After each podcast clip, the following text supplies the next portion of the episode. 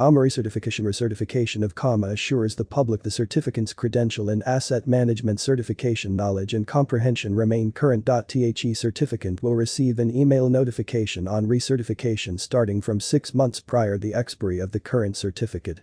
It is the responsibility of each certificant to update personal details such as email address and contact number in their WPM account and to be aware of the expiration date of their certification and to know when to apply for recertification. Recertification requirement demonstrating continued competence in asset management knowledge and comprehension globally through a variety of professional development activities is required to maintain CAMA certification.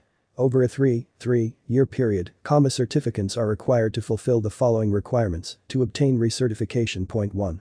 Achieve 50 hours continuing professional development, CPD, and two or more accepted activities.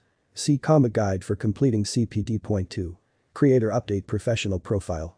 Please refer to the CAMA guide for completing professional application process applications are accepted from 6 months before the end of current certification cycle up to 90 days after the expiry date of certificate. Applications received 9120 days after the expiry date of certificate are accepted in exceptional circumstances and only if the recertification requirements are met. Application received 120 days after the expiry date of certificate will not be accepted the applicant will need to retake and pass the CAMA exam to regain certification. The WPM Certification Administration Office will validate the application.